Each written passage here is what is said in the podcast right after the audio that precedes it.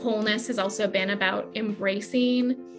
I mean, I think there used to be a lot of things about myself that I didn't like. And I remember vividly times when I would say, like, I hate myself. I don't love myself. I can't imagine ever saying I love myself. And it has taken me a good decade of work to get to the point where I'm like, I really like who I am as a person. I like really genuinely love myself. And I don't always treat myself that way, but I want to. And I know I deserve to be treated with like deep love and deep compassion by myself and by others. And I think that is a part of um, wholeness, is like seeing myself as worthy of that. Um, and if you are someone listening to this who's like, that's not possible for me, I promise you, like it, it felt that way to me.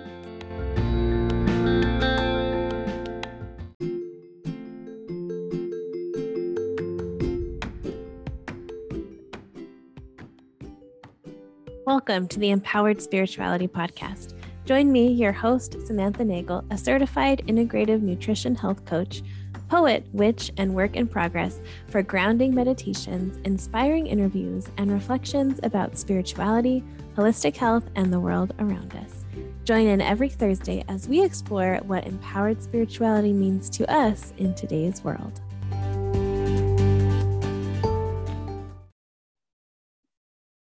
I am joined now with Kelsey Meck. Kelsey, how are you doing? I'm great. I'm excited to be here. Me too. Um, and I just found out before we pressed record, I just told you that we have a lot of mutual friends online. Mm-hmm. So I thought that was so wild that this space can be so small, but yet like all over the world.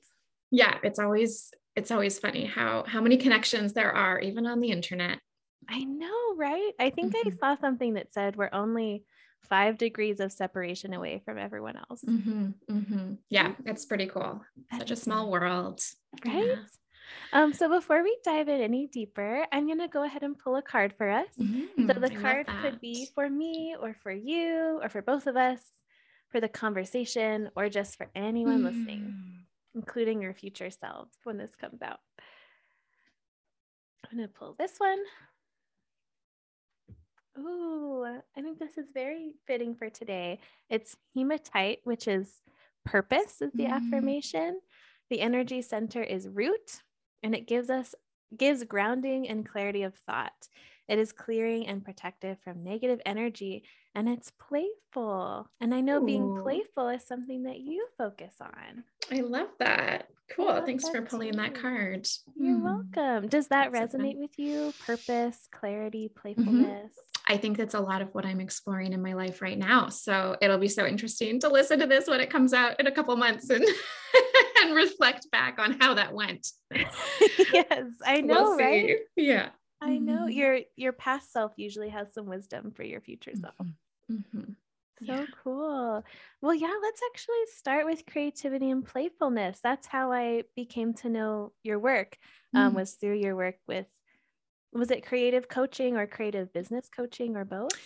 Yeah, so I do. I mean, that's most of the one-on-one work I do now is actually business coaching, um, usually for sort of creative online entrepreneurs of some sort, whether they're coaches themselves or more creative types or whatever it might be. Um, and so that's the the primary focus of my one-on-one is basically supporting individuals who run their own businesses who are artists to do things a little bit differently than the sort of normal capitalist structures that we operate within and find ways to bring more joy and easefulness um, and intentionality into the work that they do. Yeah. Wow. I love that so much.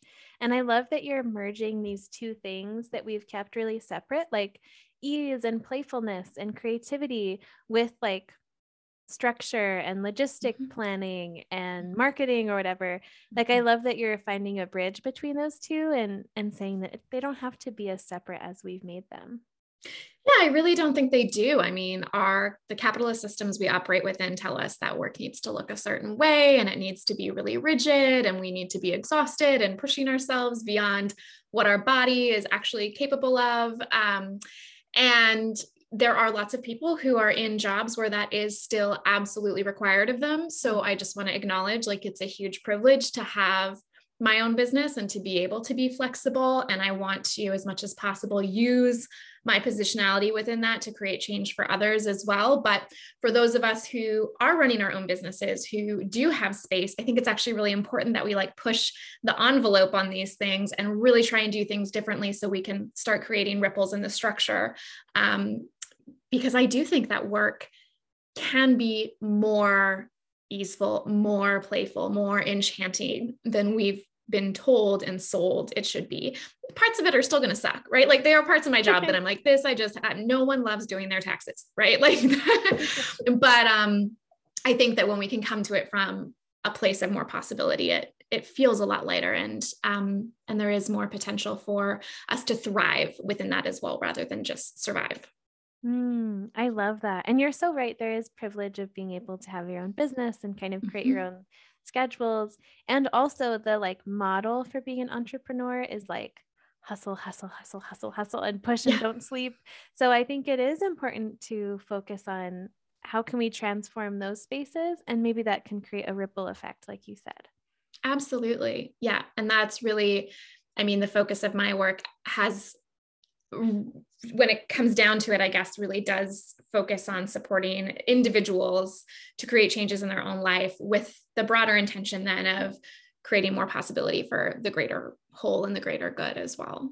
Oh, I love that. And I've also found with clients too and myself that just awareness, even if we can't change anything. Like I worked with someone and she was like, I can't like not work on my period or something, or I can't mm-hmm. not work the entire season of winter. Yeah. Um, but she was aware that like it was going to be a little bit harder that she was going to be a little bit slower and so she had to do the same things but that awareness like brought that sense of like a little bit more ease and compassion yeah. yeah yeah and understanding for herself or ourselves in similar situations absolutely and i think one thing i like to always share is that um you know as someone with greater privilege i also have more wiggle room, right? Like I do, I have more flexibility. I could just not work on my period. I could take the winter off. I don't, but I, like I could if I really wanted to sort of push the envelope. Um, and so i think really honoring like those of us who do have some more wiggle room like how can we start playing with and shifting those dynamics even more and getting even more uncomfortable? How can we start having more uncomfortable conversations? How can we start um, like talking about these things more and more publicly and in bigger and bigger and edgier and edgier spaces? Because there's a lot of people with a lot less wiggle room who mm-hmm. can't take those risks or who can't take those breaks and so really thinking about like how can i use my my privilege in the space that I do have um, to create change for myself and also find ways to like create that space for others who maybe don't have that that same amount of like wiggle room right now. Yes. Oh, what a great point. I love that you're not only focusing on how to have a better work life balance for yourself and for your clients, but also how to create like a sense of normalcy and um like you're pushing your well not pushing yourself to be uncomfortable but you're embracing a little bit of discomfort along the way so that maybe you can normalize some things for others. Yeah i mean that's the intention. We'll see how it goes. Yeah. I know. Well it really is amazing how just helping ourselves realize that or mm-hmm. when we can make a shift we can also help like one other person make a shift mm-hmm. and they'll help one other person totally. make a shift like it yeah. feels like a small thing, but a lot of the times it has a big ripple effect.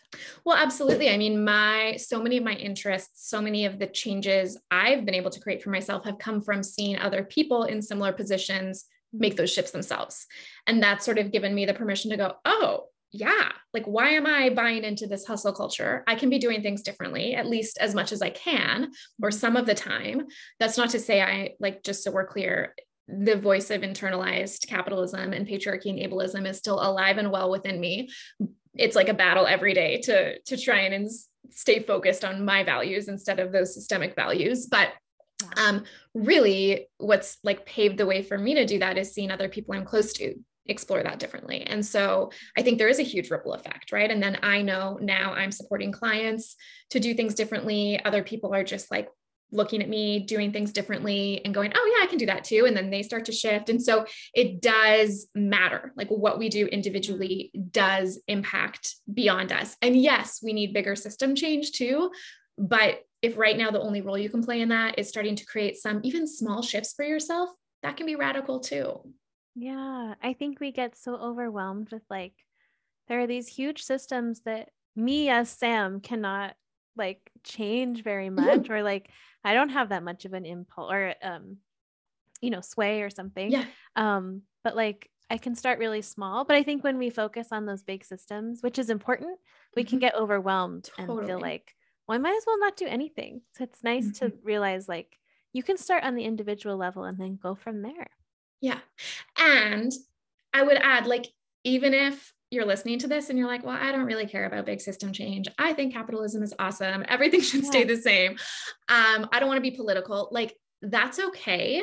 But some of these changes of like living a little bit more seasonally, giving ourselves more rest, like you need those things regardless of whether or not you want to be political. Like learning to take better care of ourselves within these systems is necessary for us to like be well and be sustainable and be thriving individuals. So Mhm. even for those of you who are like, I don't really care about big system change, I think this conversation is really important because we just need to learn to tend to ourselves better regardless and to like connect to ourselves and our intuition and our bodies and our playfulness and our creativity and all of these things I'm sure we'll talk about, you know, even just for our own sake.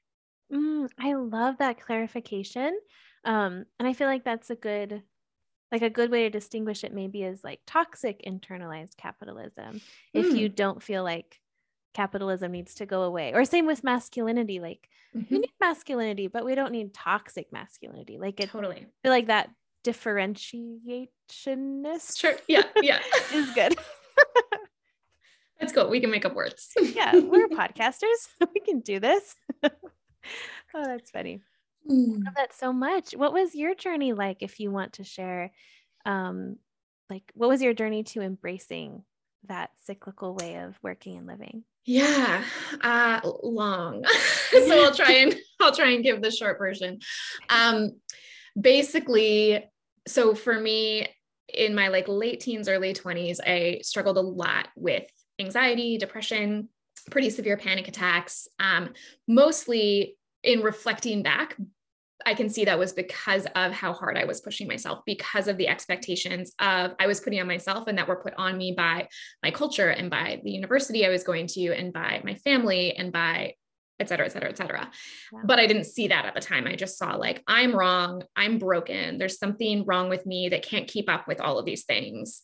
Mhm. Um, and so I just like lived a lot of my life, honestly, probably until the last like four or five years, feeling like I was like messed up in some way, that there was something wrong with me for not being able to keep up. And I got my undergrad and worked in environmental studies, um, doing like social justice organizing work for a while, and just found I was like really struggling with the job I was in. Um, and so I ended up pivoting because of my own mental health stuff into exploring mental health and becoming, getting a master's in counseling psychology and becoming a trauma therapist. Um, and then again, I like got a job, which I loved the work. I loved the clients I worked with, but the structure it was in was really toxic, like a very intense sort of uh, it wasn't corporate, but it felt like that kind of like corporate nine to five, push, push, push beyond your capacity. And within a few months, I was like really not okay. Mhm. Um, and so I ended up pulling the plug on that. And I had no plan B. So I just started my own private practice and my business has grown from there. But for me, my interest in all this has really come from those experiences of reckoning with some of the systems, whether it was like university or work culture, um, that made me feel like I couldn't keep up. I wasn't good enough, and starting to realize, like, wait, is it actually me that's the problem here? Like, am I, or am I just anxious and just overwhelmed because of how much is being demanded of me and how many expectations I'm carrying?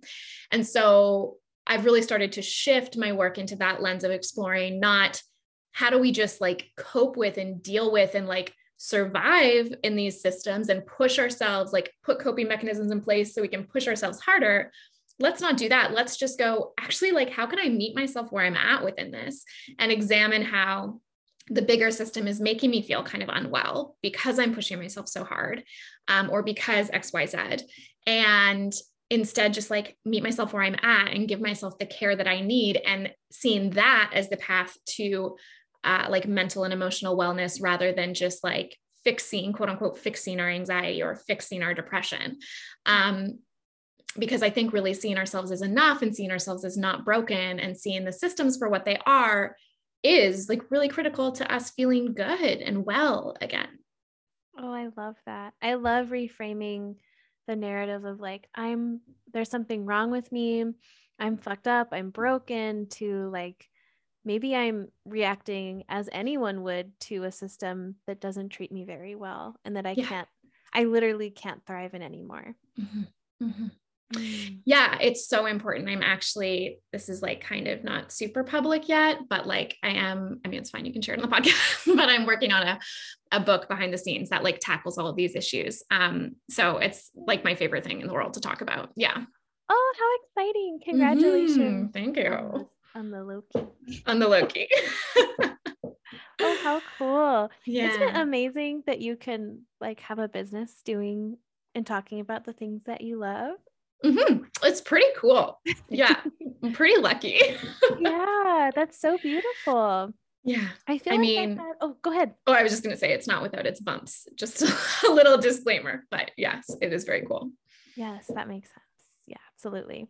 Um, I was going to say that I feel like I had a similar path that as you that I was like very perfectionism oriented mm-hmm. and especially yeah. like in high school and college, like really pushed myself to be a go getter and mm-hmm. achieve a lot because mm-hmm. the more you achieve, the better you are and the more worthy right. you are. Yeah. Um, and I actually just shared this in the episode with Ellen that came out 2 weeks mm-hmm. ago. Um, that I like felt like I lost my edge and felt like mm. I wasn't doing enough because I slowed down and then pivoting and saying, oh, that's not my voice. That's the voice of capitalism or colonialism, as you said. Yeah. Yeah. And so critical to like you, like you said, I think at the beginning to just start building that awareness and like asking ourselves those questions of like, is this my voice? Whose voice is this? Because I mean, you get to decide what your values are and what's important to you. And maybe achievement and success in certain ways are really important to you, and that's fine. But we need to ask ourselves those questions and get really, really discerning about what's mine and what's someone else's or the broader system. Yeah. Yeah. And I know for myself, I always believed that this, the way that it is, must be right because it's right. the way that I've always known mm-hmm. it to be. Mm-hmm. But it's like hasn't been that recent. Uh like in the like span of all humanity and totally. the span of the earth. Like we just kind of decided this super recently that we were going to mm-hmm. be like this. So it doesn't have to be like that either. Mm-hmm. Absolutely. Yeah. And I think that's what's I was actually telling you about this on the other podcast I was doing this morning about like recognizing, you know, as soon as we can like step outside of this very short term, couple hundred year time span thinking of like capitalism, there are, and that's not to say these other other models that have existed in history have not also been flawed and violent and oppressive to certain people. But there are lots of clues and ideas about other ways we could be interacting with nature and interacting with each other and building community that have already existed. And I'm sure there are amazing ideas that have not yet existed that also could exist. Um, and so I'm so glad you pointed that out that like this is not the way it has always been or the way it always has to be. This is like a pretty small little microcosm in time in the span of human history, um, which I mean, we created it. So like we can theoretically uncreate it or create something different. Right. Yeah. It might not be as easy as like me and you going out and doing it, but like in no. theory, like people just created this people could decide to change their minds. Totally. Yeah. yeah. Yeah. And again this does not mean we're suggesting like you listener tomorrow change the system. But i think it's important to like continue to plant that seed and even just hold space mm-hmm. for the the tr- the truth and the possibility that like yeah if we if we really were collectively all interested in creating something different we could. Like that is possible. And so saying like oh it's never going to change is not actually a, a helpful thing to say. Instead we can say okay i don't have the capacity to change it but i believe mm-hmm. that like collectively we do. Oh i love that.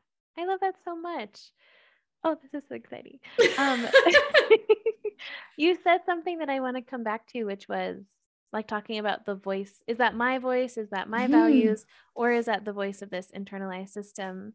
How do you start to parse out what's your voice and what's that internalized voice?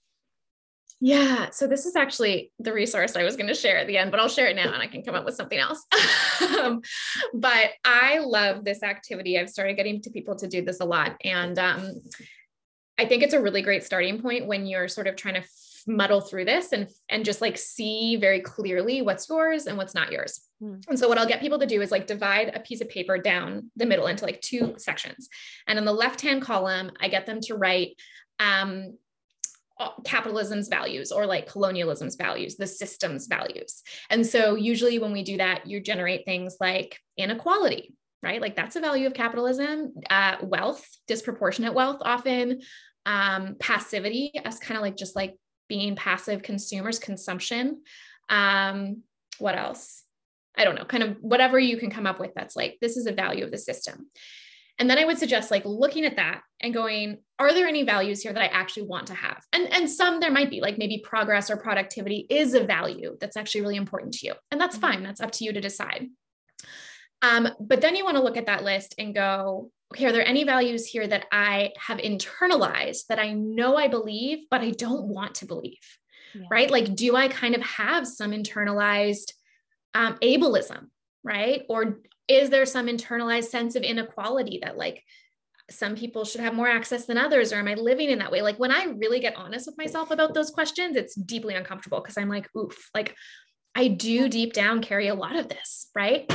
And then once people have kind of like done that i would i encourage them to or go through the process of writing out a list of their values. And so on that right hand column writing out everything that they actually want to value. So for me, that's things like connection and community and mm. um, compassion for myself, radical self care, uh, love, joy, creativity, integrity.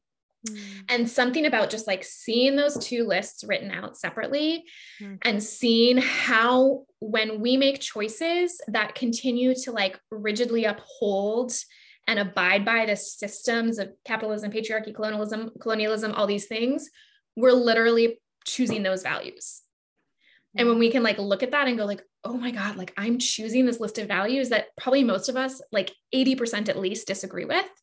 Mm. Um, and prioritizing those values over my own internal intrinsic values, that can be like a really, I mean, kind of startling, shocking, uncomfortable moment yeah. Um, but also a really good motivator to like start examining this. Yes. And I love that you pointed out that this is uncomfortable. Um yeah. so uncomfortable. Yeah, because it is. And I think there's a sense of maybe shame that can come up too of like, mm-hmm. oh my God, I, am I an awful person because of this? And it's of course you're not. Like, of Mm-mm. course you believe that. Um, I think what's so special about this practice is that you can be vulnerable um, and maybe like even find a, com- a community or a support network of people who are also trying to unlearn those things would be totally. probably very helpful. Yeah. Yeah. And I think, I mean, community is one of the most important things that we need to reclaim because one of capitalism's values is individuality is like us going it alone us doing everything alone us achieving everything alone. And that's not how it has to be. Like we as humans thrive on belonging and community and collaboration. And so that's something that you know even just that little piece of it is really worth examining and something i've been working on a lot in my own life in my own business. Like i was very much bought into this idea that like i'm going to go it alone i'm going to be a solopreneur i'm going to like you know, do my own thing. And there's nothing wrong with that if that feels good to you, but that mm-hmm. hasn't been feeling great to me. And so this is kind of happening behind the scenes. And by the time the podcast airs, maybe will be more public. But um, as we're speaking right now, I'm sort of actually going through a pivot where I'm still going to keep a few things that I do, like my one on one therapy clients in my own business. But a lot of my work is actually becoming a collaboration with a good friend of mine. Um, and we're doing we're running our businesses together instead because we don't want to do it alone anymore. And um, that's been really uncomfortable for me because there's a part of me that's like screaming that I have to hold on to control and I have to hold mm-hmm. on to, and I'm going to not make as much money if I share it and blah, blah, blah, blah, blah, blah, blah. And so I'm leaning into this discomfort of going, yeah, but my values are community and my values are collaboration. And if I really want to lean into my values, I have to do the uncomfortable thing of doing this differently and doing this with someone else. And I'll feel better and I'll feel more well. And I'll also have a lot of fear come up. And that's okay. Yeah. Well, I want to touch on that more deeply. But 1st mm-hmm. I wanted to say about the list. Um, not only can shame come up, but I feel like something important to address too is that like if I were to make that list, there would be so much on the capitalism, colonialism, ableism side that benefits me. And so mm-hmm. Part right. of that is is yes. realizing my the fact that I benefit and the fact that yeah. I would benefit less if it weren't like that and also sitting with that like discomfort as well. It's yeah. Hard too. Super hard. Yeah, really important to name that. Thank you. Yeah, no, you're welcome. Thank you. Um when I love what you shared about community, I had heard this on, I think it was Jay Shetty's podcast. I don't know okay. if you've ever heard of him, mm but he was saying that um, there's like this glorified thing about being a self-made mm-hmm. business owner, self-made man, self-made person. Yeah. Um, and he said, even if you were to do it all alone, quote unquote, the food you're eating was still grown by someone else. The cars mm-hmm. you're driving were still made by someone else. The road you're driving on was made like you'll never ever be a self-made person even if you mm-hmm. really wanted to be totally. Yeah. And i mean like all of these ideas i'm sharing i have learned from someone else. I like try and give credit where it is due. And it's like right now just like an amalgamation of a million different things i've been thinking about. But like right. they've all been inspired by other people. It's not like anything i'm saying here is new or mine or novel right? Like right. it's based on the learning that i've gleaned from so many people. And i'm like happy to reference some of those people um at any point or give you a list of folks to check out. But um, I think that's like really important that, yeah, no, no, no one is, no one is really self-made. Um, yeah. And the, yeah, I mean, I think we, we, there's this idea in our society that will um, receive more like praise or accolades if we go it alone. Um, and maybe that's true maybe that is true. Like maybe people are more impressed if you're a self made person. But even so, is that worth doing it that way? For me, no, not anymore. Um, and again, these are all things you can make your like individual decisions around. But really coming back to that question of like, is this my value or is this the value of the society? Yeah. Oh, I love that. I love that so much. Oh, I, oh actually, had a question. Mm-hmm. I have so many questions. I don't know where to start. Um, I'm going to save that second question and do this one first. Great. Um, you mentioned community and how important community is. Mm-hmm. And I feel like that comes up on every every episode, which is so beautiful. And I always mm. ask, how do you recommend folks find community? Slash, how did you find community? Yeah, it's hard. So I just want to like be honest about that. That it's yeah. not. I think especially especially as adults it's like it can be really hard to find friends and find our people um, i mean i've struggled with that moving even like geographically during covid moving back to the town i grew up in even though i knew a couple people here only now two years later am i starting to actually like find my people so i just want to name it's it's not it's not something that's just going to happen overnight and that doesn't mean not to do it so for me community has it's taken me a few years to like really intentionally build a community that feels super nourishing to me. Um, that has been a combination of joining like online communities um, that are similar to my values. So, um, actually, at the time of recording this, will not be this will be just sort of like wrapping up. But previously, I, I ran a membership community, which was like a great way to bring together people of like minded values.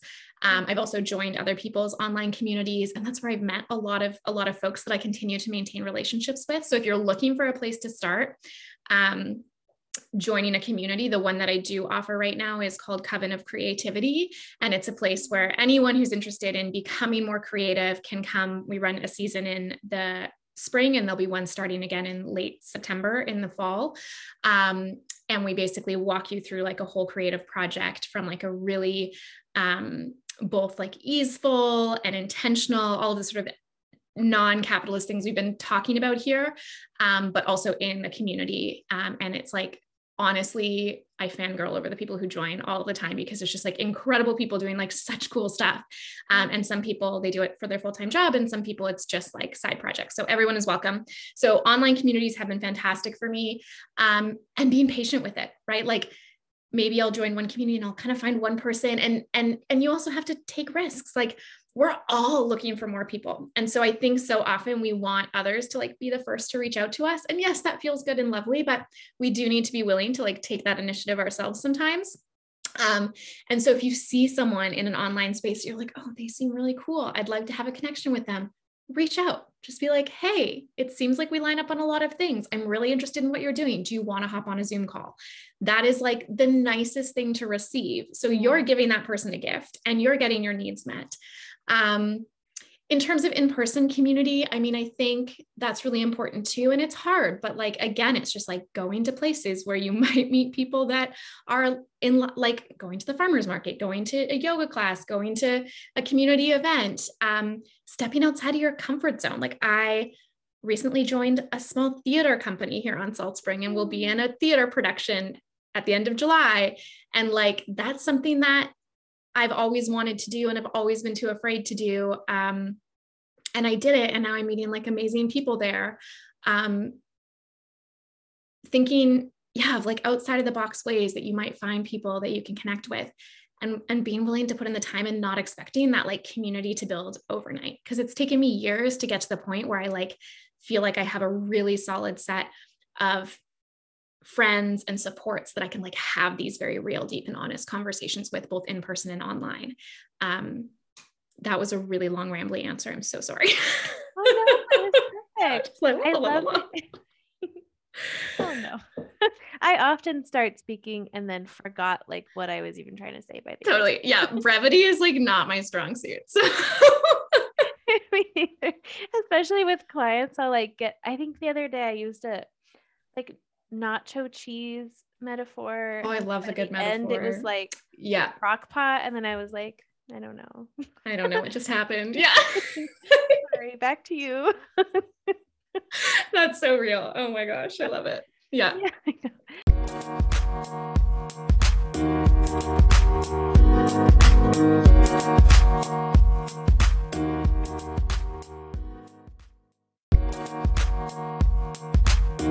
I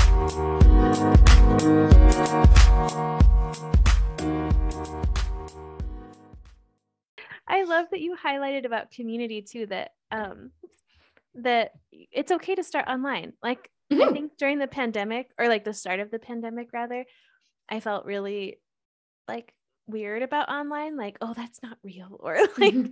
i don't know um but it is real and it's yeah. like much nicer sometimes to have it in person but sometimes it's not available to us because of the region or because there's a global pandemic happening um and like online's a great way to start that totally i mean full disclosure the person so azalea moen is um, now a good friend of mine and now my business partner. But like initially we met in one of these online communities and we do happen to live in the same province. So we like occasionally visit each other, but like primarily our relationship is online. And now we're starting, starting a business together. We're like, we talk multiple times a week. We're like very close friends.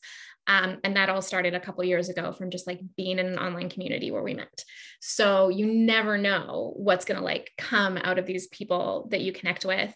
And um, and and sometimes it takes like years for that to go from like random person i met to some other connection to like oh my goodness look what's happening now. Um so just being open to like the possibility and um and being courageous enough to like just start somewhere right? And you might not find like i've been in so many spaces online where i'm like oof this isn't quite the right space for me. Okay i'll try another one.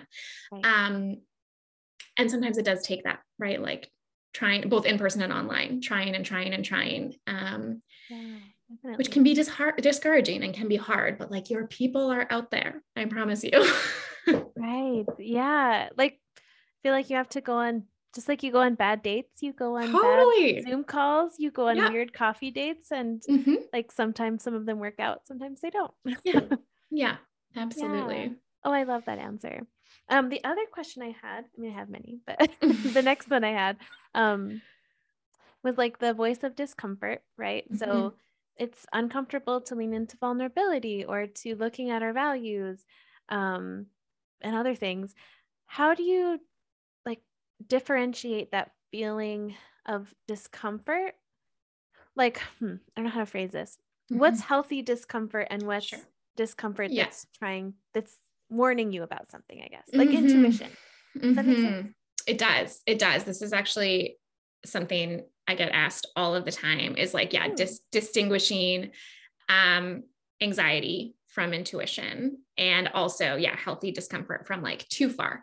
So there's a few different ways of looking at this. Um, the one sort of model is um, looking at sort of what we call the um, there's like these three different zones, right? So there's your comfort zone in the center, which is things that you're totally comfortable with, are very useful for you, very comfortable, no problem, no stress. And then the second zone out from that is the learning zone or the growth zone, depending on who illustrates this model.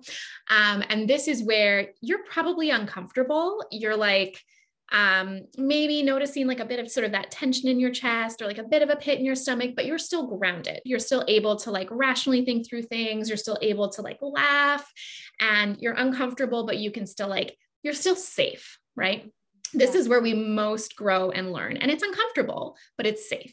And then beyond that is something called the danger zone and this is when we're starting to actually get dysregulated. So it might feel like really severe anxiety panic it might feel like shut down. This is fear. This is when we've pushed so far out of our comfort zone past our learning zone that we're in danger and we can't learn here. And so if there are things that you're exploring that are like triggering past trauma or really activating you intensely, that's not going to be helpful. Um, but if you can just like dip your toe in the water of these conversations and go, okay, this feels uncomfortable, but I'm still grounded, I'm still like safe. One one cue for that is like if you are yeah, if you're able to like look around your room while you're having these conversations or reading about a certain topic and like see all your surroundings clearly and not feel like your sort of vision is like closing in you're yeah. probably uncomfortable, but not unsafe. And so mm-hmm. that's one thing to distinguish sort of on, on that spectrum. But I also do think what you said is true that like sometimes the discomfort can can feel similar to like, oh, don't go here. This is this is bad. Right. Like our intuition telling us not to. And I would say um it can be hard to tell the difference, but like most of the things we're talking about today are not real threats. We're talking about having conversations. We're talking about examining our values. We're talking about um, confronting through like research or learning um, things that are maybe really uncomfortable or even alarming or shocking. None of that is a real threat. And by a real threat, I mean like someone could harm you. Um, I guess in a conversation, someone could harm you. But if you're doing this work alone, there's no like real threat it might feel threatening, it might feel scary, but that's a perceived threat. And so just being really honest with yourself like, am I avoiding this because I'm actually in some sort of danger? Mm. And if it's just you writing a list of values, you can remind yourself like, there's no danger here. I'm just really uncomfortable because this is hard. And give yourself full permission to like dip your toe in the water and then stop, right? You don't need to like dive into this yeah head first if it's feeling really overwhelming. You can just go, okay, I'm going to look at this for like a minute and then back out and go do something and distract yourself. Um, that's really important too, because if we take on too much too fast, it can become dysregulating and it can become even traumatic. Um, and so we need to just like dip your toe in the water and dip it out and dip a little deeper and dip it out instead of like flooding yourself with all of the information all at once. Yeah. And I'm assuming like your spaces of coaching and therapy would be so great for that because you have whatever you offer like an hour a week or every other week or a mm-hmm. group that's like a container to dip your toe in so that you're not expecting yourself to like be in the swimming pool all day every day. totally. And I think I mean therapy for sure because a lot of the work I do is around sort of some of these elements of trauma and whatnot, it can feel a little bit heavier. But in my coaching work with folks who are wanting to develop businesses and structures that start to like shift some of these models, we're also like really focused on what we can create and what we can envision for ourselves and what we can do differently. And so, of course, mm-hmm. there's that discomfort, but I think the discomfort is only one piece of this, right? Like, yes, there's the discomfort in seeing all this for what it is and trying to do kind of hard, scary things of creating those shifts, but there's also everything that's on the other side of that. There's like more ease and more play and more time for connection. And so, also, like, those are all resources that we want. And that can also help us to tolerate the discomfort of the fear and the anxiety of like doing our work in the world or doing things differently. And so, yeah. really, also like finding a balance between those two sides is critically important because we need the like playfulness and the light in order to like deal with the hard stuff. Mm, that's so true. I love that so much. And just as a side note, I think it's really cool that you do coaching and therapy. Like, I think those are two really cool offerings to have that allow you to be really supportive in this space. Yeah, it's fun. And I mean, to be honest, especially, I'm sure you know this as like a business owner yourself, so much personal stuff comes up when we're like trying to run our own businesses. Um, and it yeah, it, it brings up a lot because it is really personal and we're like using our own voice in the world and we kind of like are kind of our own brand to a certain extent. And so mm-hmm. emotional stuff always comes up in like business coaching work anyway. So it's been really nice for me to have that therapy background so I can like, while business coaching is not therapy, I can like hold some space for that stuff as it comes up because it inevitably does. Yeah. Right. And that's like what we were talking about towards the beginning that like it's okay for business to feel emotional. That's yeah. Okay. That doesn't mean you're totally. weak. Totally. No. Or that you're doing anything wrong. I mean, starting this business, running this business has been probably one of the most rewarding things I've done. And it's been one of the most difficult, right? Like it's not easy. And it's not even meant to be easy. Like it's going to be hard sometimes. It's going to feel sticky sometimes. Like that's okay. That doesn't mean you're wrong or bad or you're doing anything wrong or bad it's work, it's hard. It can also be fun and great and joyful and all of these other things. But like there will be hard times and that's okay. And so we just need to create the structures and systems and support and resources to like sustain us through all of that because it's it's a ride. yeah. I actually really love that you said that because, well, for lots of reasons, but I feel like we hear about ease and softness and living slowly. And that sounds so wonderful. And it also takes effort to get there. Yeah. And it's like, it takes a little bit of discomfort to get there. Totally. Especially when we're dealing with those internalized systems. Mm-hmm. Um, so yeah, but I think we can like shame ourselves of like, I'm supposed to be living softly, damn it. Why am I so yeah. stressed out? But like, yeah, it's a it's a ride, like you said. It's not yeah. always easy. Yeah. I mean, I would say for me, so I work four days a week right now um, in my own business.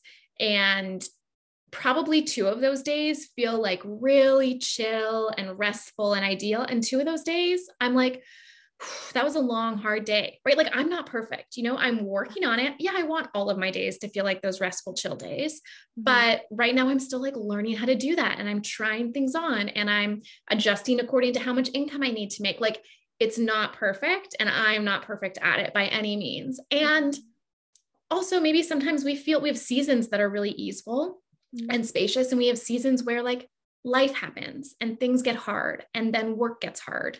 Um, and that's okay too. I mean, I, I was on a call yesterday with a coaching client who is just about to do a launch and also traveling at the same time and things just kind of went awry in her trip and so she was like do i even do the launch like it's not going to feel the way i wanted it to feel and i was just like full permission for it to kind of feel like crap like it's not you don't have to cancel it just because it doesn't feel this perfect easeful way sometimes we're going to have stuff happen and we're also still going to have to put food on the table and so the expectation is not to like have it always feel good and easy. The expectation is to do your best to meet yourself wherever you're at at any moment in time.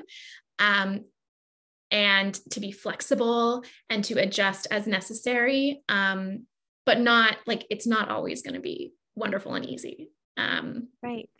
Yeah. Yeah. And life is cyclical and up and down. So totally. let's say like those four days became joyful and easy and awesome. Like a month later, you'd have a new thing to deal with. Totally. Yeah. Like we're always exactly. We're always working through something. yeah. And I think there's this expectation um, that there's like a perfect um, framework or equation or schedule. Like I always have coaching clients ask me like well what's your what's the schedule that works for you or like how do you how many how many clients do you see at a time or like can you give me the perfect formula and i'm like i haven't it changes literally every month, you know, or every couple of months where I'm like, oh, yeah, this is what feels good now. And I nail that down. And then I'm like, oh, that doesn't feel good anymore. Now I have to pivot again, you know? Yeah. So it's this, it's so much of it, especially when you're like running your own show a little bit or collaborating with people, is about um, embracing the like constant dance and constant evolution of what it means to be human and cyclical and not consistent. Um, because I think everything around us tells us, whether it's in regards to social media or just how our days look, that we should be able to show up the same every day. And like, we can't. Um, so just embracing that, even if it's hard, is like so much uh, easier, more like loving to ourselves in the long run than expecting it to look the same all the time. Right. And then we feel like a failure and we feel shame and then we just stop doing it altogether. Yeah. So if we can expect yeah. those bumps, we can navigate them a lot easier. Yeah. Yeah. yeah. And ideally if we can like I mean my sort of next next goal in exploring my own sort of work and schedule is like how can I build more space in to my week or to my day so that I can have a bump and not have that moment of like, oh God, now I have to reschedule everything because it's I've already made space to anticipate that there will probably be a bump of some kind. um, and so just yeah, just even starting to like think that way in little ways. Um, I mean, that can be sort of radical and fun to play with even in itself. But I'm not the expert. I'm clearly teaching what I mostly need to learn over here. So. oh, isn't that always how it goes? yeah. Yeah, that's funny. Yes. Mm-hmm. Um, oh, this is also good. I wanted to touch on ooh. Maybe one thing will lead into the next. Um, you have a course that looks so fascinating about honoring your inner child. Mm-hmm. Can you mm-hmm. just maybe explain that course to us and then explain like what it's like to honor your inner child? Mm-hmm. Yeah. So this course is called Embrace. It's just like a little standalone self-study course. Um, I don't actually know if it will publicly exist on my website anymore at the time of this, but if anyone's interested in it, I'm totally happy to like give them access. So let me know. Um, but honoring your inner child is, is a huge part of the work that I do in my in my work with therapy clients. Um, it's been a big part of my own work um, in my own life, and basically there's sort of two pieces to it. So I think there's the side where we acknowledge sort of um, the wounding or the pain or the experiences we might have had as a young person or as a kid that we still carry with us, and the ways that we maybe react and respond to situations in the present um, from a more from a younger place so often if something happened to us when we were say a six year old it can be something small like experiencing i mean nothing's really small when you're six but like being bullied on the playground we might not consider like big T trauma, but it can have a significant impact, um, or it could be something bigger. And when we have those really pivotal early experiences about who we are in the world, our identity, our sense of belonging, we often carry them with us into our adult life. And so I know for me, for a long time, there's been like this kind of little six year old living inside me who's just so desperate for approval and connection um, that she'll act out in ways that like aren't really in mm. alignment with my adult self. And so part of inner child work is just like noticing what are those younger wounded parts of myself that I can reparent and give love and care and whatever I didn't get as a kid to now, either from myself or others in my life, so that I can start to sort of retroactively heal those wounds so that I can then respond as an adult now instead of as that little hurt kid. Mm-hmm. But then the other side of inner child work is also recognizing that we all have this inner child that like wants play and fun and creativity and a lot of that is sort of um, drilled out of us as we move into adulthood. And so, inner child work can also be about embracing the things we loved when we were a kid or the childhood we never got for some of us. Maybe you didn't actually have access to fun and play and safety as a kid. So, how can you create that for yourself um, and create those experiences for yourself now? So, I see it as sort of being like two different sides um, to that work. And I love to explore both of them with, with clients. Oh, I love that. And that's mm-hmm. something I've been reflecting on too that I feel like when I first started my inner child journey, it was yeah. like very much like this little girl is sad, she's stressed mm-hmm. out, she's afraid, she's lonely. But then it like I started focusing on the fun. Like she likes to mm-hmm. have fun and she's creative and she's weird yeah. and she's silly. And yeah. I love that you mentioned we don't have to just focus on the wounds when we focus on our inner mm-hmm. children. Mm-hmm. Absolutely.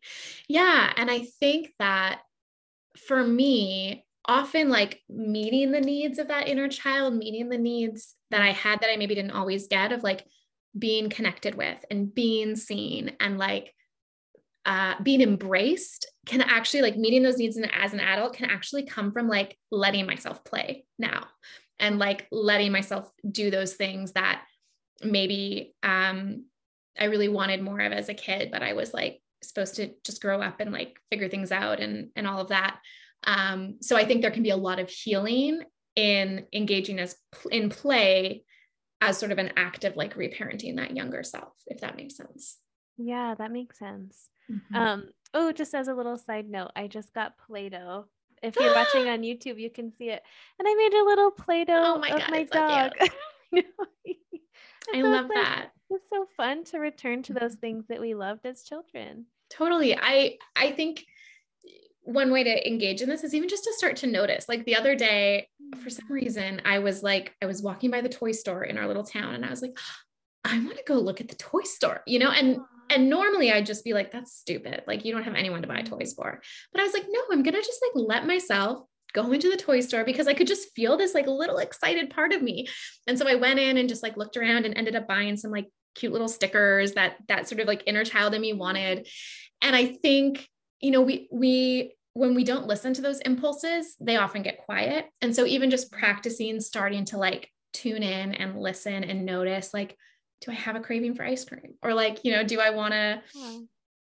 cuddle this like stuffy that I still have or whatever it might be? Like letting yourself have that can actually feel so nourishing. Letting yourself listen to books that you enjoyed as a kid or watch movies you know um, i think can be a really lovely way to to nurture and nourish ourselves because often those things that felt good to us as kids like still feel good to us as adults. Oh i love that so much. And yeah mm-hmm. like what's wrong with an adult going to a toy store? What's wrong with having a stuffed animal or watching a cute movie? Those things just like the internalized capitalism. Like someone just told us we had to stop doing that yeah. We don't actually have to stop doing that. Yeah. Yeah, yeah. totally. Mm-hmm. i love it. Um have you ever done the artist way? I have. Yeah. Ooh, i'm on week four right now as as mm-hmm. we're recording mm-hmm. but i might be done by the time this comes out if everything goes mm-hmm. as planned. And it's so fun. I'm having such a fun time working through it yeah i mean the artist dates and the artist way are very similar to like kind of exploring this inner child. And i know there's a lot of prompts in that book um, that are about engaging with sort of the inner child or those parts of us that were neglected as well. So that's like a great resource i would highly recommend um, yeah to to listeners as well. And i'd be curious to hear your thoughts about it once you finish up me too. Mm-hmm. There's already mm-hmm. been so much shifting in just a month of doing it. And it's a great resource too, because the book was like $20, which is maybe mm-hmm. a lot, but also like less than like if you can't afford therapy or coaching, $20 isn't too bad. So it's like mm-hmm. kind of a nice way to do it on your own as well if you need to. Yeah, absolutely. Cool. Mm-hmm. I love that. Um, well, my last question is kind of tied into all of this, I feel like, mm-hmm. uh, which is about discovering your wholeness. Mm-hmm. That's like the main tagline tagline I saw on your uh, website. Mm-hmm. So I'd love to mm-hmm. hear what you feel about coming back to your wholeness. Yeah. So the way I like to think about this is like returning home to yourself. I think that's really been like what my journey over the past 15 years has been is like really coming home to myself. And for me and seeing myself as whole. So so some of that is what we already talked about at the beginning of this conversation about recognizing that like we're not broken we're not wrong we're not bad. Um we're just like responding in actually really normal appropriate ways to a system that's like really difficult to mm. function well and healthily and supported supportedly that's not a word and to feel supported in.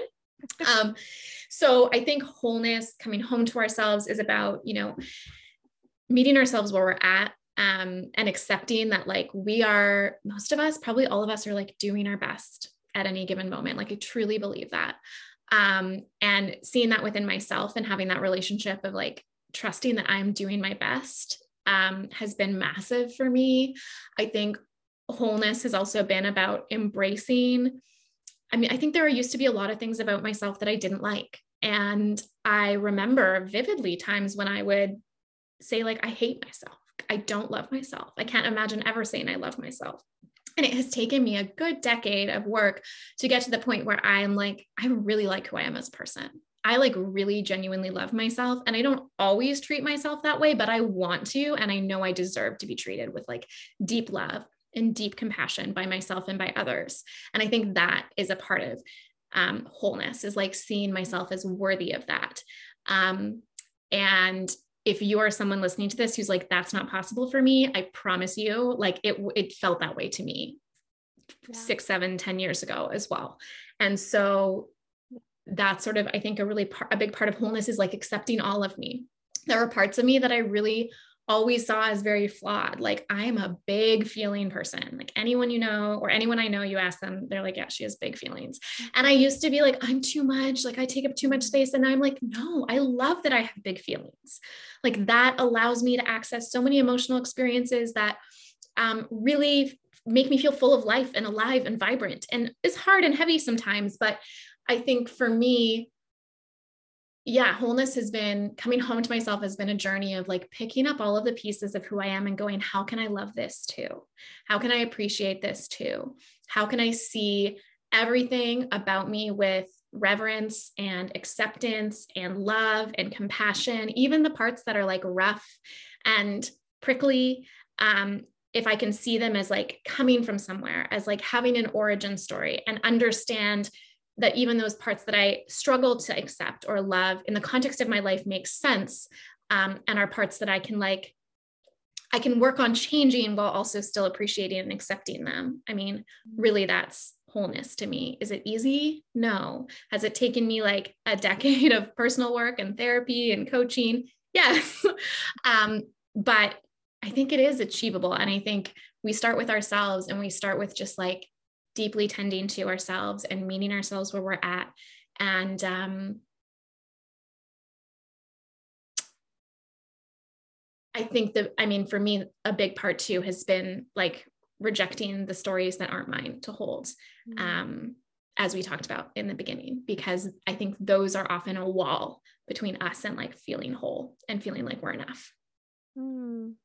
Oh, that was such a beautiful answer, Kelsey. Thank you. Thank you. and I love that you said, like, if you're listening to this and that feels not just unattainable, but like, what the hell are you guys talking about? Yeah. I feel like when I would hear people say they love themselves, I was like, no, they don't. like they're yeah, just saying totally. That. Yeah. They're just saying that. They're lying. That's not possible. Mm-hmm. It's so hopeful to hear that you felt that way and maybe that I felt that way too. Mm-hmm. And to know that like there is a world where I think I love myself more than I don't on most yeah. days, which is yeah. wild. Um, yeah, amazing. And just to be clear, are there moments when I'm deeply frustrated with myself or feel regret or guilt? Of course. I'm not like everything I do is amazing. I have a free pass. no, I love myself like you would love a kid, right? Like you have a kid, and if they do something that's not cool, you tell them, like, that was not okay.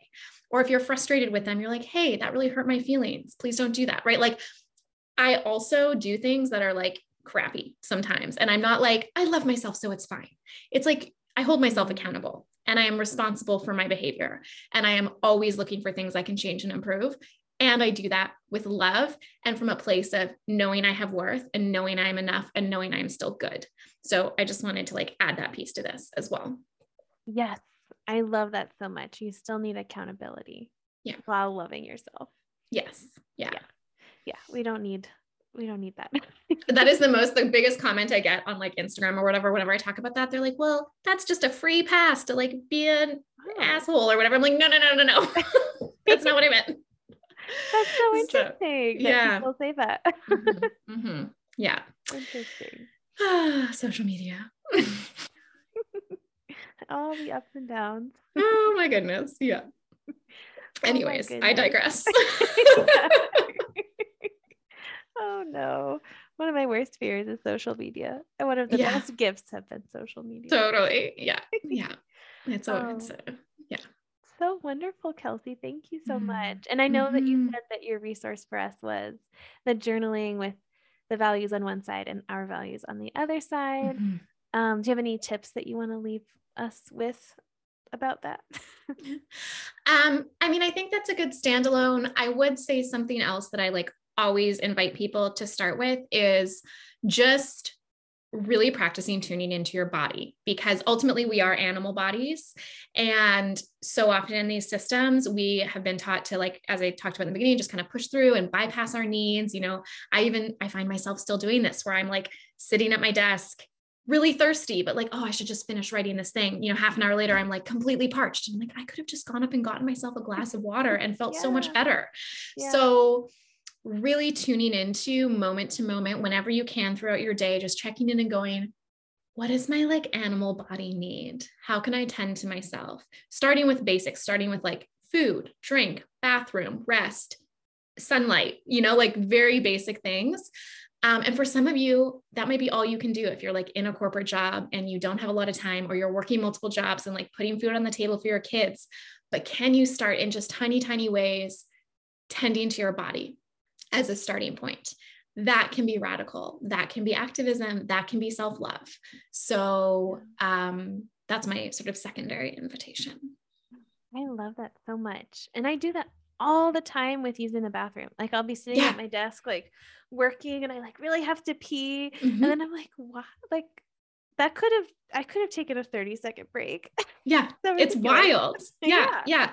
So how do you kind of not like the general you as a listener, like treat yourself almost as like a machine? Like I just have to keep going, even if, you know, like, mm-hmm. no, you're a human with needs. So how can you even in those small little basic ways take practice taking care of your needs first and working second and just like see what that's like as a little experiment.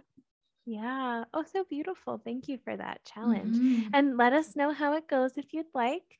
You can let Kelsey and I know on Instagram or other places too. Mm-hmm.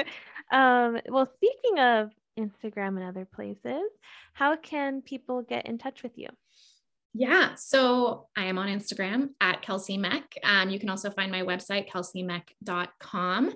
Um, if you're looking to work with me one on one, I'm probably at the time of this podcast taking on new business coaching clients.